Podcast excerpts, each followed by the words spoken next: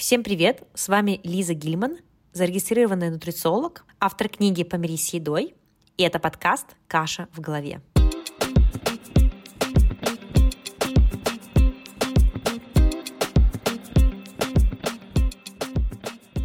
Это подкаст о питании, о пищевом поведении, wellness, науке и здоровом образе жизни.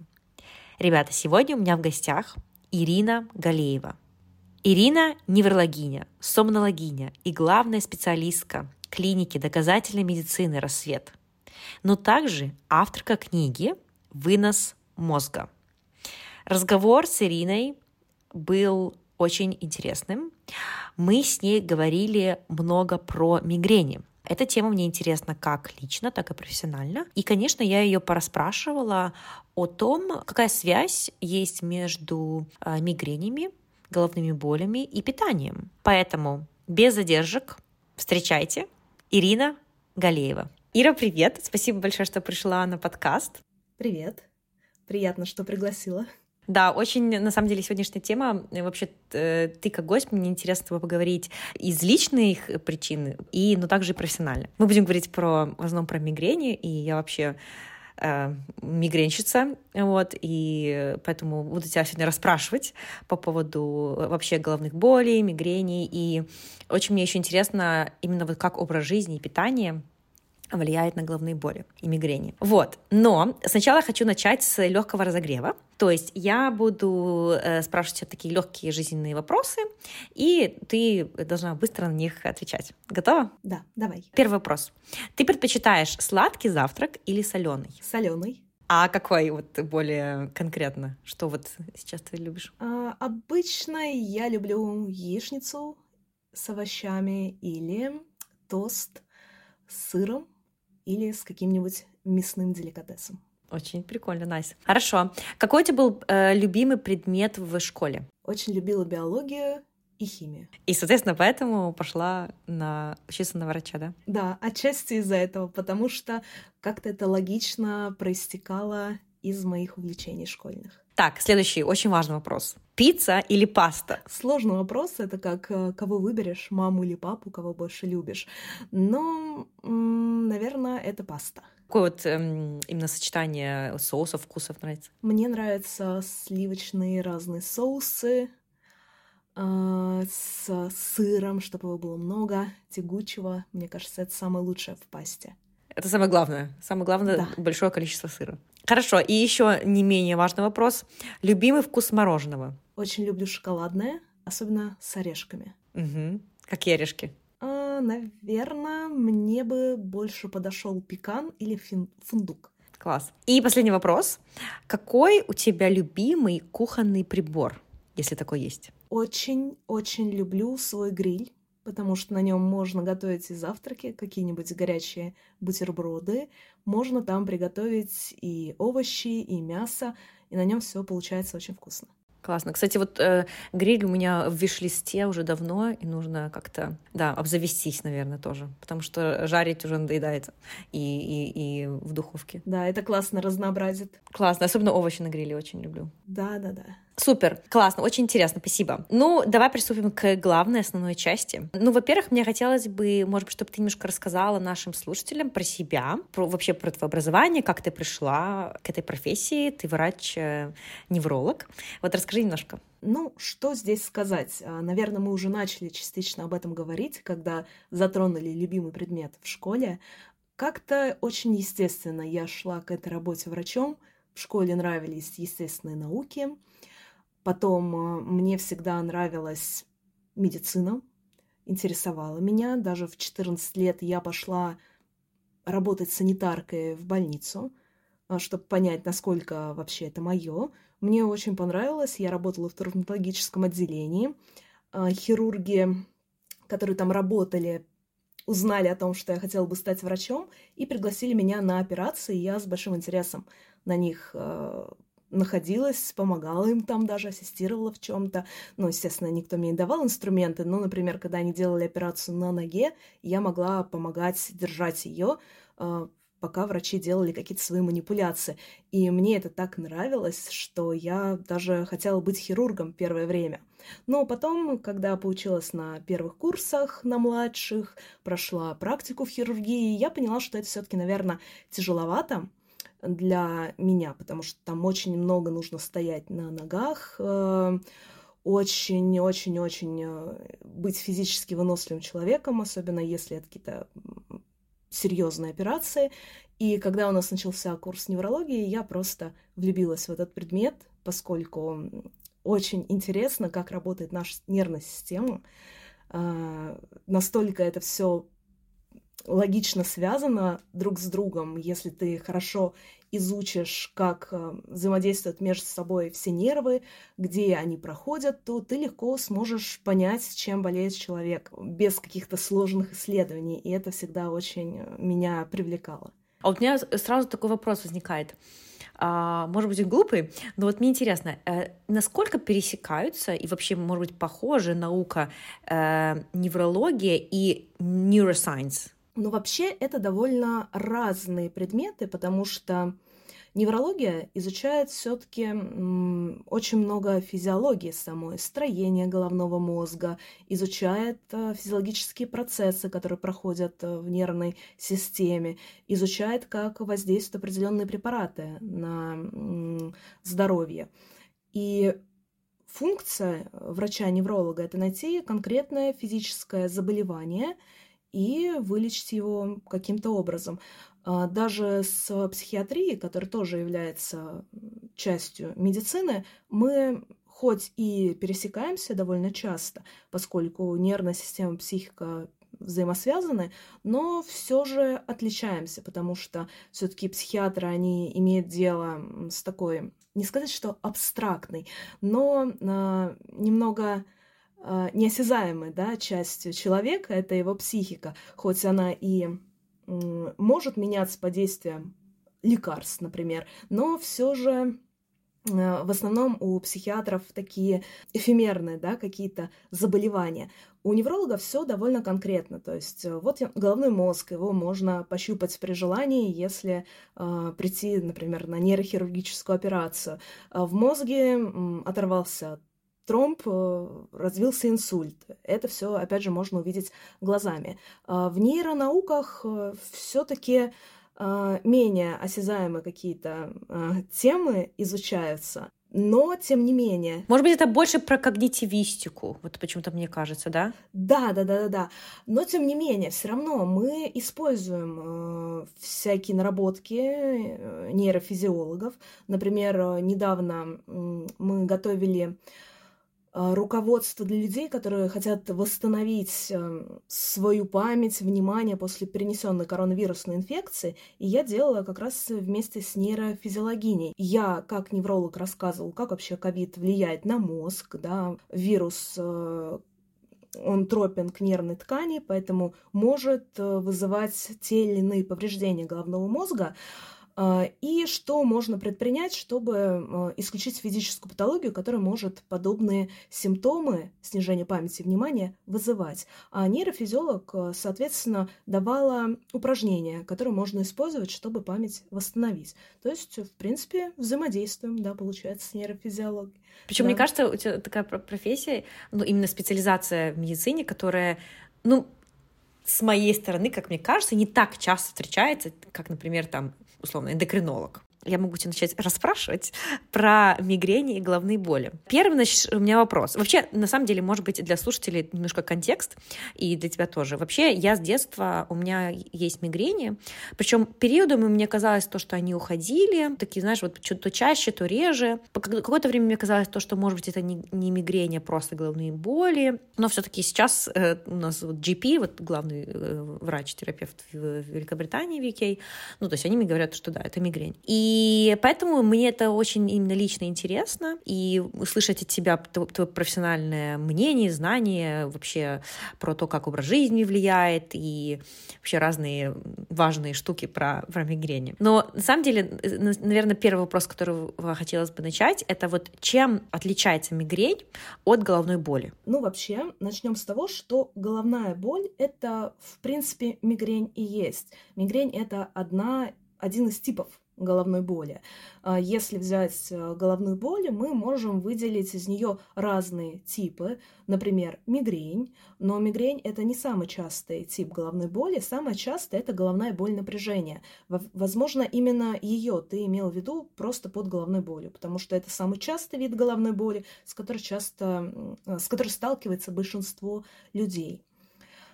И мигрень обладает э, очень э, типичными для нее признаками. Во-первых, э, очень часто мигрень – односторонняя головная боль, в отличие от головной боли напряжения, которая, как правило, захватывает всю голову.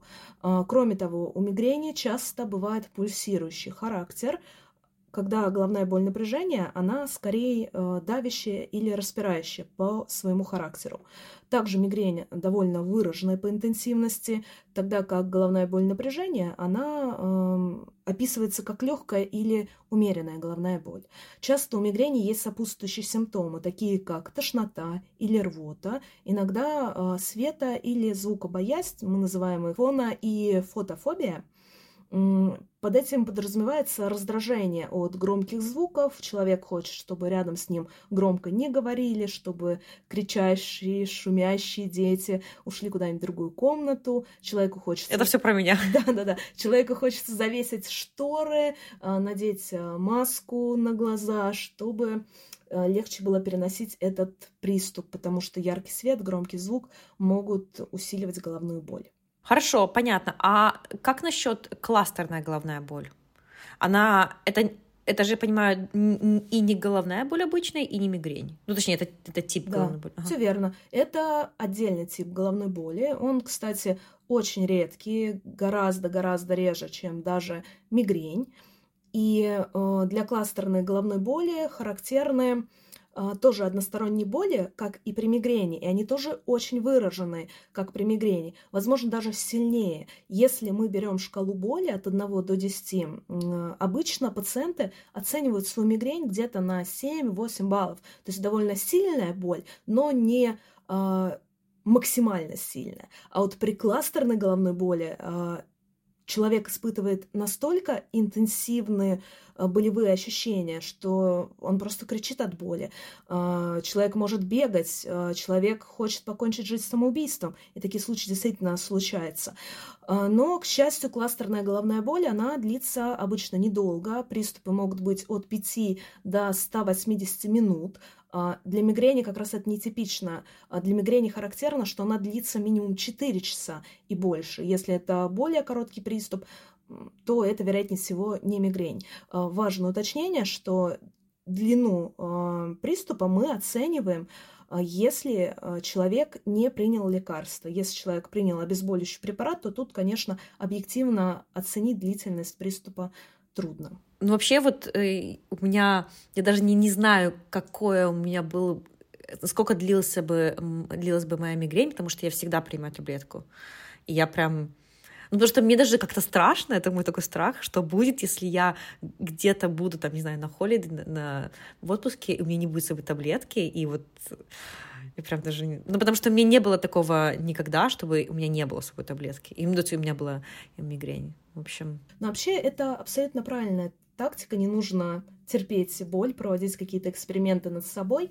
Если человек затрудняется назвать, какая длительность его боли, то обычно это не является какой-то сложности для того, чтобы поставить диагноз мигрени, если есть все э, другие сопутствующие симптомы, то есть это односторонняя выраженная пульсирующая боль, которая сопровождается тошнотой, света, звукобоязнью. Кстати, не все эти критерии должны быть обязательно.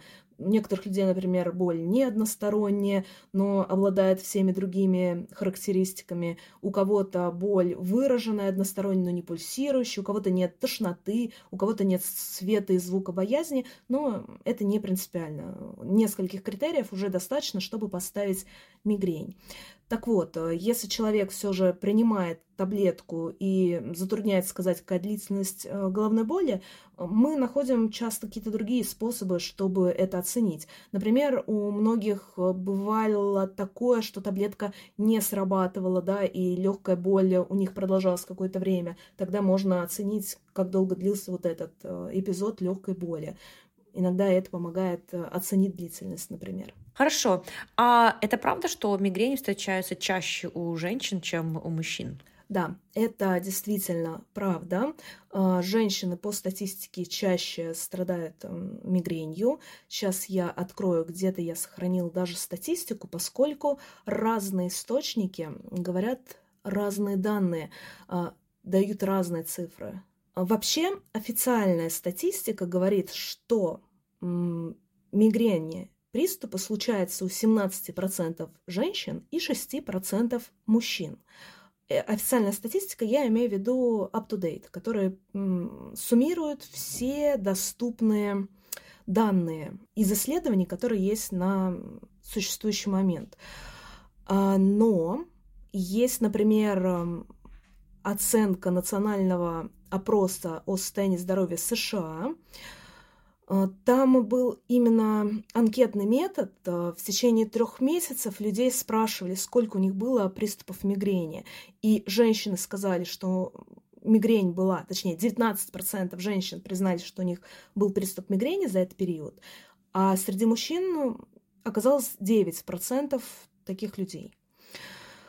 По другому исследованию, когда оценивалось 120 тысяч семей, опять же, в США, у женщин мигренью страдали уже 43%, а у мужчин 18%. Но, правда, здесь заболеваемость оценивалась не за 3 месяца, а на протяжении жизни, потому что в течение жизни частота мигрени может меняться.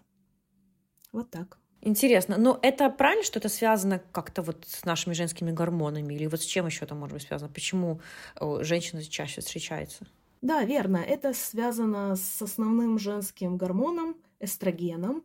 Поэтому у женщин часто наблюдается связь между мигренью и особенностями их репродуктивной системы. Например, частота мигрени может меняться во время беременности, после родов или с наступлением климакса. Угу. А в какую сторону может меняться? Ну, там, условно, например, во время беременности оно может учащаться или реже становиться? Здесь зависит все от типа мигрени и от удачи женщины в каком-то смысле. Э, вообще, в среднем, если смотреть, обычно на фоне беременности частота мигрени уменьшается у большинства женщин. У некоторых остается прежняя частота мигрени, и в редких случаях она учащается. А если говорить, например, у женщин, у которых есть необычная мигрень, а менструальная мигрень, которая а, четко связана с уровнем эстрогена в крови и всегда возникает а, в определенный период менструального цикла, у этих женщин а, даже можем предсказать по триместрам, когда у нее будет э, учащение и урежение головной боли. Насколько я помню, у таких женщин э, частота мигрени учащается в первый триместр и уменьшается в третий. И это связано как раз с уровнем эстрогена. Но не у всех женщин такая четкая связь с эстрогеном есть. Э, у довольно большого количества головная боль не связана с менструацией, хотя все-таки такая связь довольно часто наблюдается. А вот по поводу как раз-таки менструальной мигрени. Это та мигрень, которая случается во время там, до или во время месячных? Или это что-то другое? Обычно да. Это связано именно с менструальным кровотечением. А, у кого-то возникает до самого кровотечения, у кого-то во время, у кого-то после. Обычно это в течение нескольких дней, связанных вот с этим кровотечением. У кого-то есть связь с овуляцией. Если у женщины очень стабильный цикл, и она э, контролирует и э, дни овуляции, менструации, и в то же время записывает дни, когда у нее бывают приступы мигрени, у них получается найти такую связь. Но, опять же, это не у всех бывает. Просто мне кажется, что у меня именно, похоже, что у меня есть вот эта менструальная мигрень, потому что, ну, как бы чаще всего мои мигрени именно вот, скажем так, вокруг месячных, то есть либо до, как ты говоришь, либо во время, либо после. И я даже вот ожидаю их обычно в это время. Что мы обычно рекомендуем в таком случае? Э, вести дневник э, головной боли и отмечать, что является триггером мигрени. Если действительно будет связь с менструацией, то здесь возможны разные варианты лечения. Если это очень сильные, очень длительные приступы, их не получается снять э, обычными способами, или у женщины есть какие-то показания другие для приема оральных контрацептивов, мы можем даже их назначить, чтобы сделать такую э, мигрень реже. Но не стоит забывать, что э, оральные контрацептивы это все-таки не конфетки, не витаминки. Не стоит их э, принимать без показаний врача поскольку мигрень может повышать у женщин риск инсульта, и оральные контрацептивы повышают у женщин риск инсульта. И некоторые женщины могут собрать комбо и очень часто мы видим, что молодые женщины попадают с инсультом э, в больницу, и э, в истории у них было именно употребление оральных контрацептивов. Поэтому э, Э, с лечебной целью для лечения мигрени оральные контрацептивы назначаются в некоторых только случаях, когда действительно для этого есть возможность. Потому что, например, у женщин, э, у которых есть мигрень с аурой, аура – это предвестник мигрени, который проявляется в виде галлюцинаций зрительных, слуховых или обонятельных. И если у этих женщин есть мигрень с аурой, то им оральные контрацептивы категорически противопоказаны, потому что они повышают риск инсульта в 8 раз у таких женщин. Ого. Да, ну, понятное дело, если это молодая женщина без факторов риска, у нее нет гипертонии, сахарного диабета, она не пьет, не курит, ведет здоровый образ жизни, то у нее там риск инсульта 0,0000, э, там 100 миллиардных процентов. И даже если это умножить на 8, то значительно риск не повысится. Но многие женщины все-таки курят, да, а, многие женщины имеют какие-то наследственные нарушения свертываемости крови, о которых даже не знают. Поэтому лучше лишний раз не рисковать и не принимать оральные контрацептивы, если нет каких-то показаний. А, про показания обычно говорит э, врач-гинеколог. Это может быть какой-нибудь эндометриоз, сильными кровотечениями, которые тоже могут жизни и здоровью угрожать. В таком случае действительно стоит пойти на такой риск и начать препараты принимать, но в целом самый лучший метод контрацепции, самый безопасный, это презерватив. Хорошо, тогда что по поводу у нас связи именно питания и мигрени? Мне как нутрициологу это особенно интересно, и мне кажется, вот мои слушатели, они тоже все интересуются питанием. Вот что ты скажешь по поводу вот этой связи, наверное, как фактор риска, или какие-то, может быть, продукты, да, есть, которые могут вызывать триггерить а, мигрень. Да, связь действительно есть. А, во-первых, начнем в принципе с того, что режим приема пищи может повлиять. Почти 60% женщин а, отмечают, ну и людей с мигренью отмечают, что у них голод может вызывать приступ головной боли. Поэтому даже отсутствие еды может провоцировать мигрень. Кроме того, примерно 30% людей отмечают связь мигрени и приема определенных продуктов. Чаще всего э, виновниками головной боли становятся вино, кофе, э, реже какие-то другие продукты типа шоколада, колбасы, но это прям совсем редко. Обычно это именно кофе, алкоголь, причем из алкоголя чаще всего отмечают красное вино. Было довольно много исследований, какие же продукты и почему могут вызывать э, головную боль. А, обвиняли и всякие глутаматы натрия, там, не знаю, аспартам, а, тирамин, а, но все эти вещества в итоге не доказали четкой связью с мигренью. Поэтому, если раньше говорили пациентам с мигренем, что им нельзя принимать а, нельзя употреблять продукты, в которых много тирамина, такие как э, молочные продукты, да, особенно всякие сыры, э, колбасы, копчености и всякие другие вкусные штуки, да, шоколад, кофе, пиво, вино, то сейчас э, уже достоверных подтверждений э, не находится этому, и мы предлагаем отказываться от вкусняшек только тем людям, у которых э, есть четкая связь между потреблением определенного продукта и возникновением головной боли. Соответственно, если, например, ты ешь что-то, и голова у тебя после этого не болит, то тогда можно спокойно продолжать этот продукт употреблять. А какой вот промежуток времени мы учитываем? Вот я съела продукт, и, например, у меня ну вот вечером я съела, а у меня на утро мигрень. Можно ли это, вот эти, условно, там 12 часов учитывать, что это может быть из-за того продукта? Или это какой-то более короткий промежуток времени? Более короткий промежуток времени, на самом деле, в пределах получаса мы, наверное, оцениваем после употребления. А, да? Да. А, например, если я спрашиваю пациента, у вас на алкоголь бывает головная боль? Они говорят, конечно, утром просыпаюсь, голова болит. Но это не считается, да, это похмелье, которое у всех бывает. Здесь а, скорее речь о головной боли, которая возникает сразу после бокала вина. То есть эм, человек выпил вино, и тут же заболела голова. Если из раза в раз так происходит, то тогда это действительно подозрительно на мигрень. А, я не рекомендую после первого такого случая, когда после продукта заболела голова, сразу от продукта отказываться. Стоит поэкспериментировать, дать продукту второй шанс, возможно, такой связи не найдется. К тому же у многих людей вот эти продукты, они могут становиться триггерами только при сочетании других неблагоприятных факторов. Например, если э, человек не выспался, у него мигрени не будет, хотя э, недостаток сна он может спровоцировать э, головную боль. Если человек выпил кофе, у него мигрени тоже не будет. Но если в день, когда человек не выспался, и он что довольно логично, захочет выпить кофе, то у него мигрень разовьется, потому что сложится два триггера. Именно для этого мы рекомендуем вести дневник головной боли и подробно записывать все-все-все факторы, которые могли быть э, триггером головной боли, чтобы увидеть, какое их сочетание может провоцировать головную боль. Понятно, интересно. У меня вот с вином точно, вот как ты говоришь, только что у меня бывает, что даже больше белое вино, чем красное.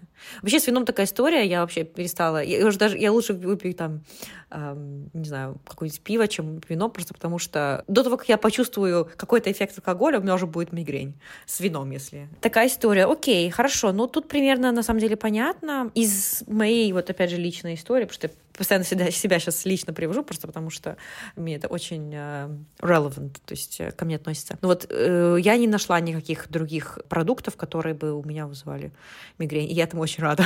не нужно вносить какие-то ограничения в, в питании.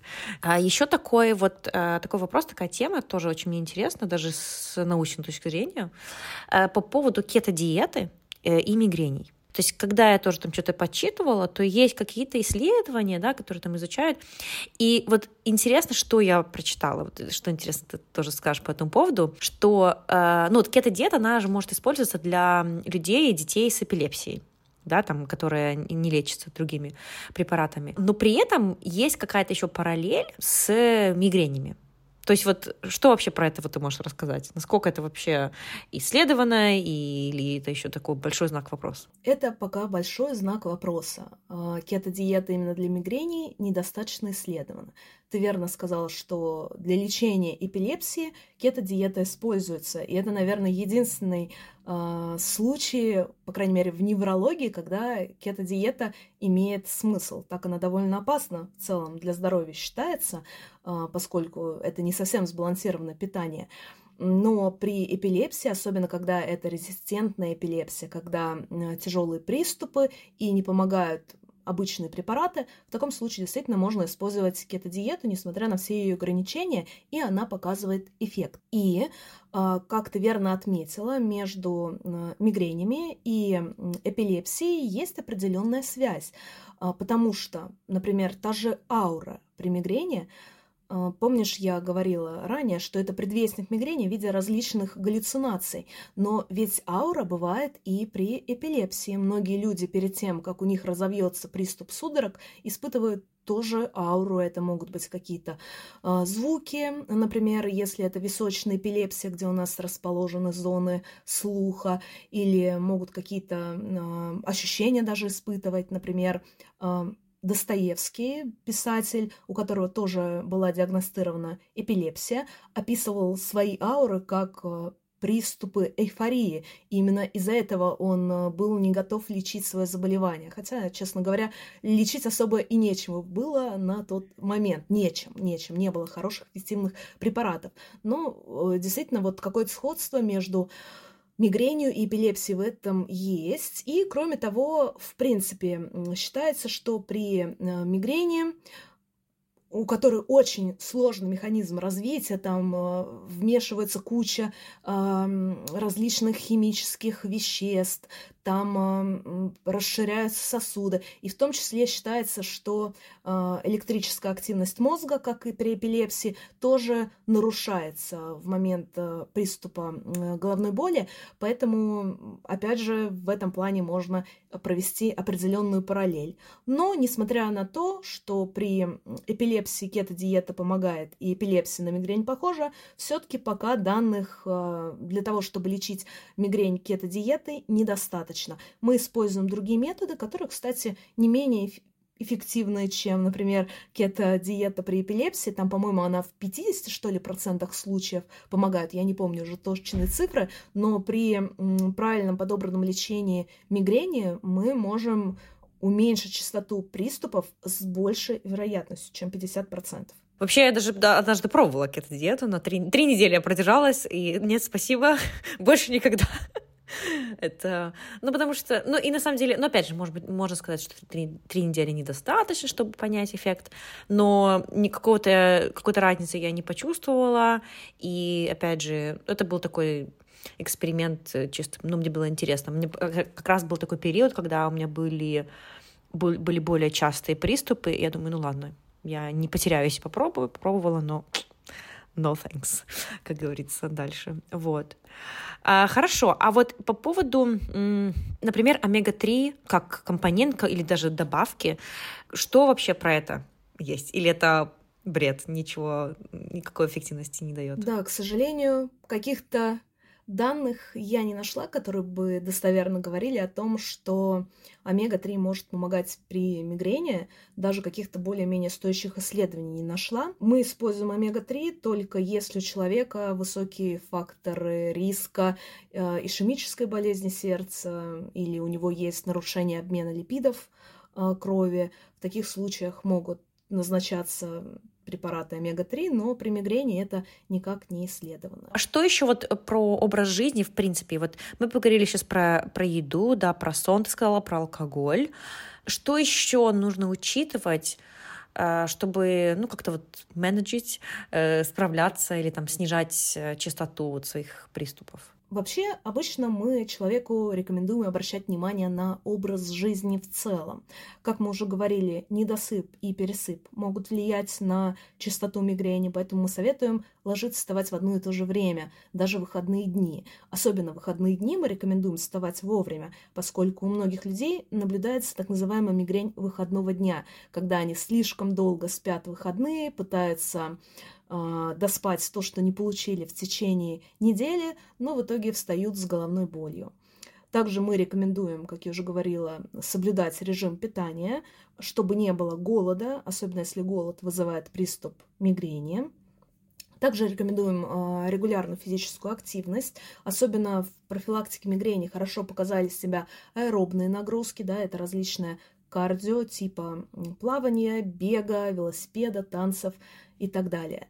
Если у человека есть а, проблемы с тревожностью, в таком случае мы рекомендуем обратиться к психотерапевту, чтобы обучиться всяким методикам психологической, мышечной релаксации. Это часто помогает э, даже снять приступ э, когда он только начинает развиваться. Да, стресс э, и тревожность — это такие важные вещи. Причем я заметила, что бывает даже любой такой вот сильный всплеск эмоций, даже хороших эмоций, опять же, чисто из, из моего личного э, опыта, вот бывает такое. Вот что ты скажешь, как, как врач по этому поводу? Может быть такое? Да, действительно, мы видим четкую связь между э, стрессом, сильными эмоциями, а любые сильные эмоции, даже положительные, это стресс. Как-то психологи исследовали, насколько стрессовыми являются разные события в жизни человека, и оказалось, что, например, рождение ребенка это такой же стресс для человека, как и смерть э, родственника.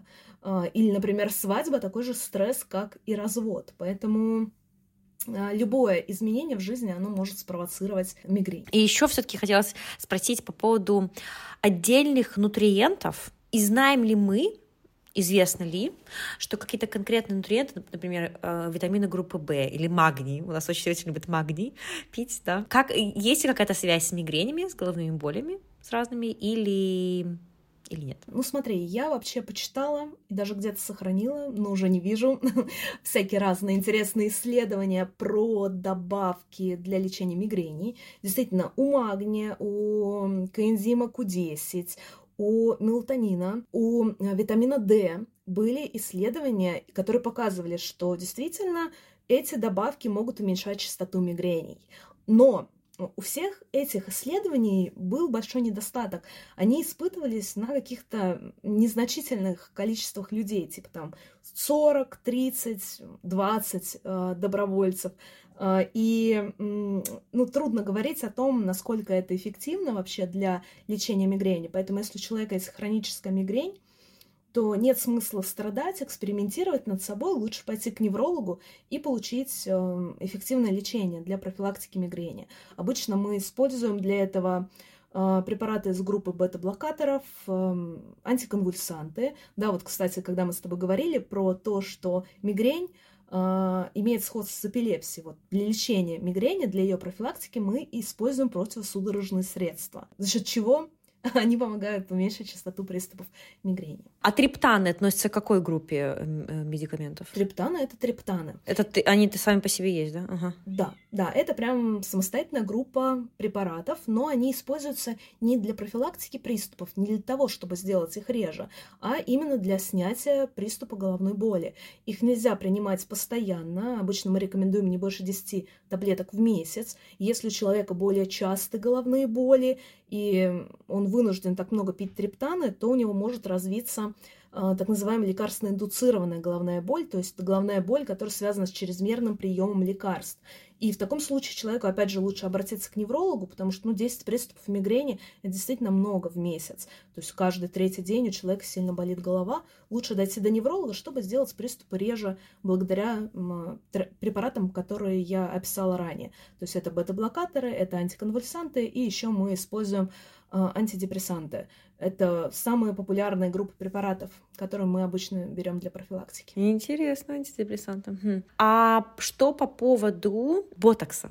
Это правда, что ботокс используют для лечения мигрени? Или предотвращения, не знаю, что правильнее. Да, действительно.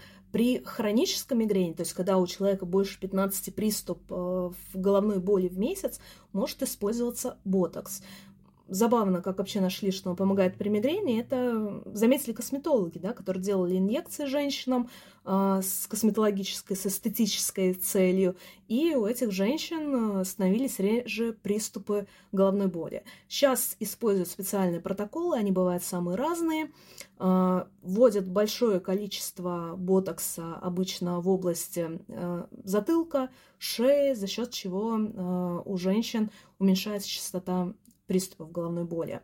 Но а, что нужно понимать про этот метод, он довольно дорогой, то есть такое количество препарата стоит много. И дешевле выбрать какой-нибудь из методов, которые я писала раньше, например, использовать э, бета-блокаторы или антидепрессанты, у которых пачка на месяц может стоить там 50-100 рублей чем ботокс, который может стоить 60 тысяч. А его колят куда-то выше, да, вот в голову или вот локация, или это зависит от конкретной локации конкретной боли? А, есть довольно много протоколов, а, по которым колят. Это определенные точки а, головы, но довольно мало исследований на самом деле о том, в какие именно точки эффективно колоть. Возможно, особой разницы и нет, насколько верно доктор вел препарат, Самое главное, что ботокс, э, если вводят э, в определенном количестве, он довольно эффективен. Есть доказательства его эффективности. Но метод, опять же, ограничен, потому что он и довольно сложный, нужно, э, чтобы был специалист, который умеет делать подобные уколы. Это дорого, это болезненно, да, все-таки уколы делать.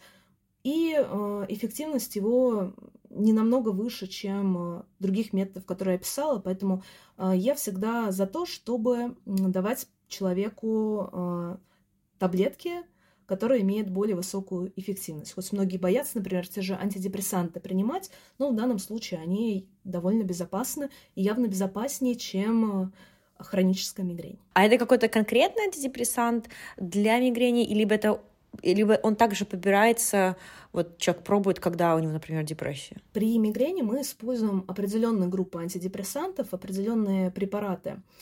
Обычно мы используем или амитриптилин, это трициклический антидепрессант, или венлофоксин, это антидепрессант из группы селективных ингибиторов обратного захвата серотонина и норадреналина. То есть он увеличивает грубо говоря, количество серотонина, гормона счастья и норадреналина в рецепторах.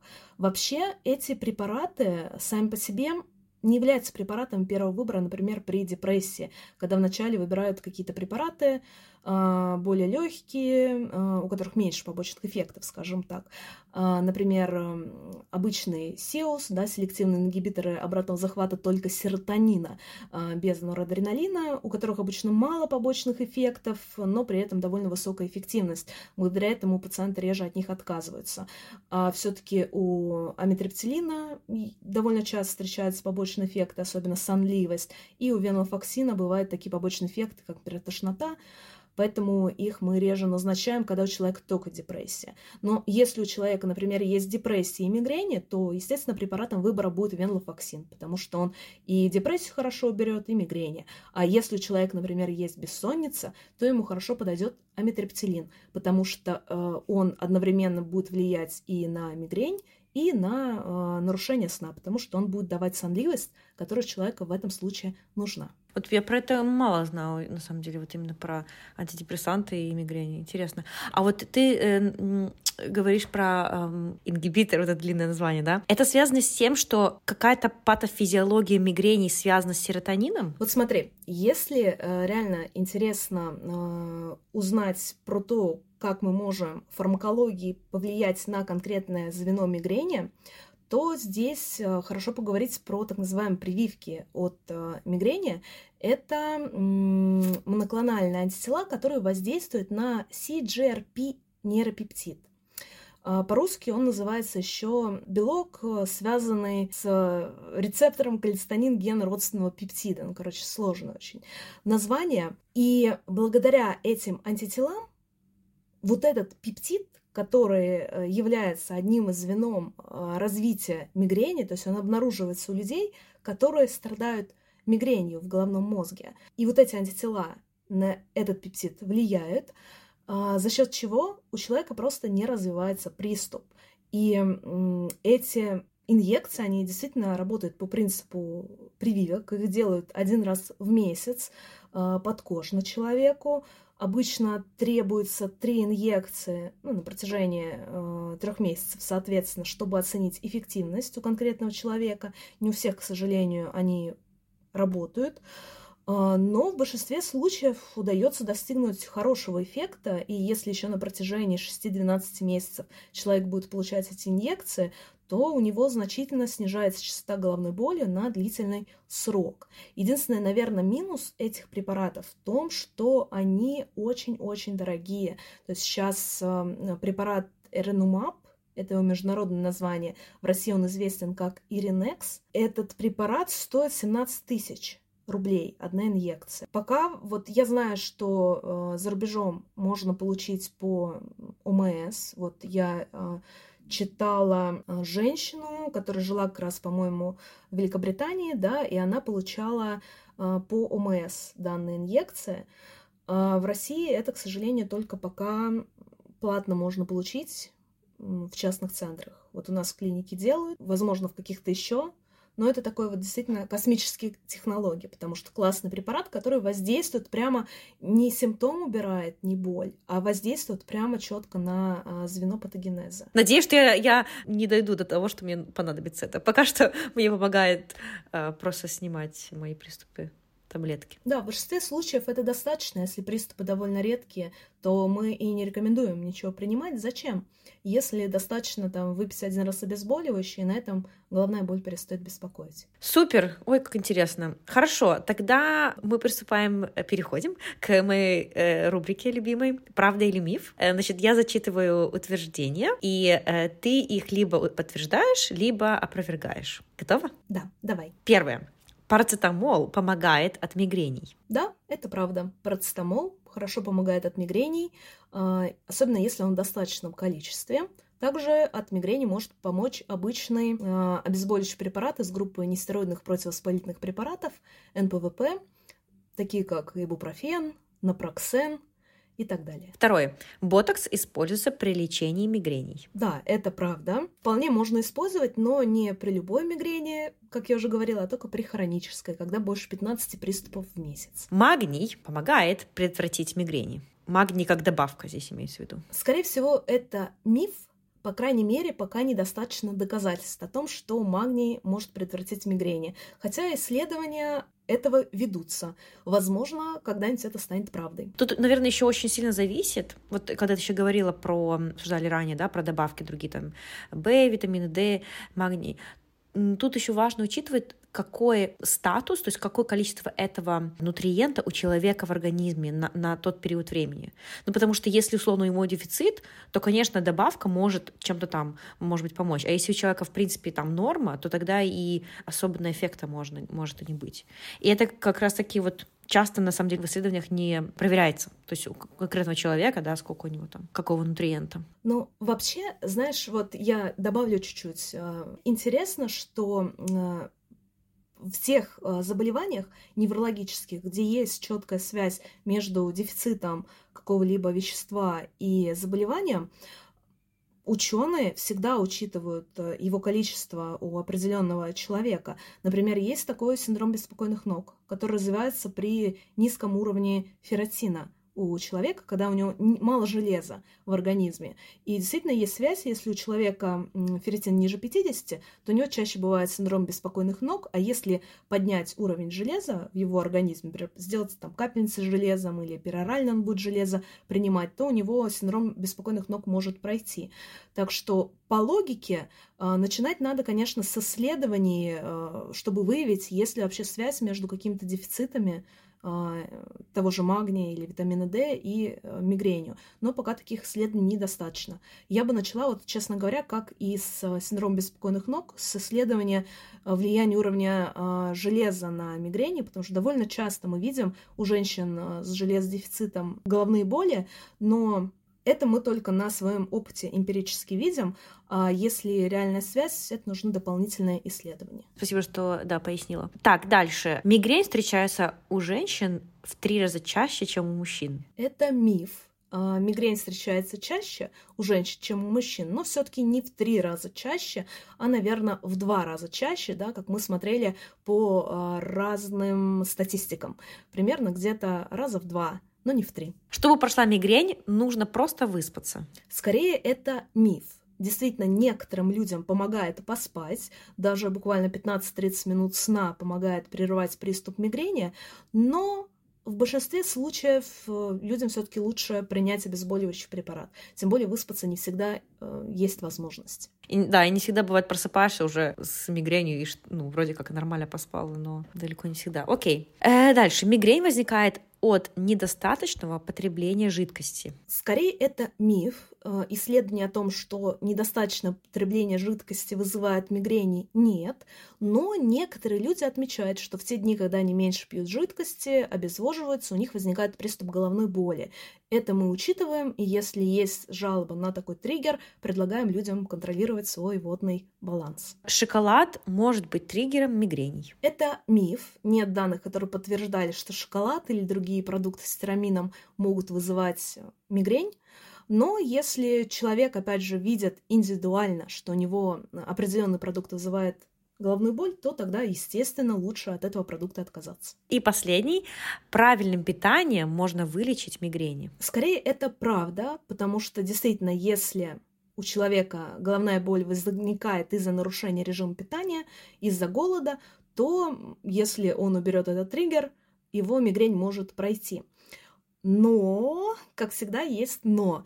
А, в большинстве случаев при хронической мигрени только коррекции питания недостаточно и могут потребоваться препараты или изменения каких-то других факторов жизни. Супер, очень интересно. Ну, это все, это завершился мой, э, наша рубрика «Правда или миф». Э, очень действительно интересно, и я э, думала, что я знаю много про мигрень, но на самом деле очень много сегодня выучила. Спасибо большое. Есть что-то тебе, может быть, напоследок эм, сказать нашим слушателям? В принципе, на любую тему, вот просто какие-то мысли. Ой, мне всегда хочется столько всего рассказывать, особенно при мигрени, потому что это одна из самых любимых моих тем. Но, наверное, всем людям, да, которые узнали себя э, в мигренозниках, э, у тех, кого бывают часто головные боли, я рекомендую погуглить дневник головной боли э, много довольно табличек подобных есть в интернете, или найти мигрибот, в Телеграме это специальный бот, который помогает отслеживать приступы головной боли. Можно даже найти какое-то приложение э, на телефон, которое поможет приступы отслеживать. Все это не важно, где будете записывать. Главное, за своей головной болью следить, и вы сможете найти много интересного. Заметить много интересных связей между менструальным циклом, приемом пищи, определенными продуктами и так далее. Часто уже ведение дневника головной боли помогает с ней справиться, потому что человек замечает триггеры и от них избавляется. И еще я от себя хочу сказать, что у тебя, по-моему, был вебинар, вебинар да, про мигрени недавно. Да, да. Если честно, вот твоя страница Инстаграм такой офигенный ресурс. Я прям залипаю всегда. И на сторис очень интересные, и столько всего полезного. И знаешь, вот эта вот классная комбинация, когда это развлекательно и познавательно, интересно. И с юмором. Вообще вот да, супер. Спасибо. Очень класс. Это прям, я беру, знаешь, inspirations, то есть вдохновение, и прям пример твой Инстаграм для меня. Очень приятно это слышать. Вот так. Хорошо, все, тогда спасибо большое, было очень приятно. И, может быть, в следующий раз, э, может быть, вернешься на подкаст и поговорим про э, какое-то другое неврологическое заболевание. У тебя про сон еще информация была, я видела в Инстаграме, тоже важно. Да, конечно. Хорошо, спасибо большое, и пока-пока. Да, пока. Спасибо, что дослушали этот эпизод до конца. Я надеюсь, что вам было интересно и полезно и познавательно, что вы что-то для себя новое узнали. А если не новое, то подтвердили свои предыдущие знания. Это тоже очень полезно. Если вам было интересно, то ставьте 5 звезд этому эпизоду, этому подкасту и делитесь эпизодом со своими друзьями и родственниками. Это очень а, полезно. Let's share knowledge, как говорится. Давайте делиться знаниями, потому что знание — это сила. Также я хочу вам напомнить, что uh, у меня для вас от издательства, от моего, есть uh, скидка 15% на книгу, точнее даже не на мою книгу, а на все книги издательства Alpina Publisher. Вы можете получить скидку, если используете промокод «Еда15». Это все от меня. Спасибо вам большое еще раз. Спасибо за поддержку. Это подкаст э, продолжает быть номер один э, в категории питания э, в России, Украине, Белоруссии, Латвии и Литве. В общем, спасибо за вашу поддержку и до новых встреч. Пока-пока.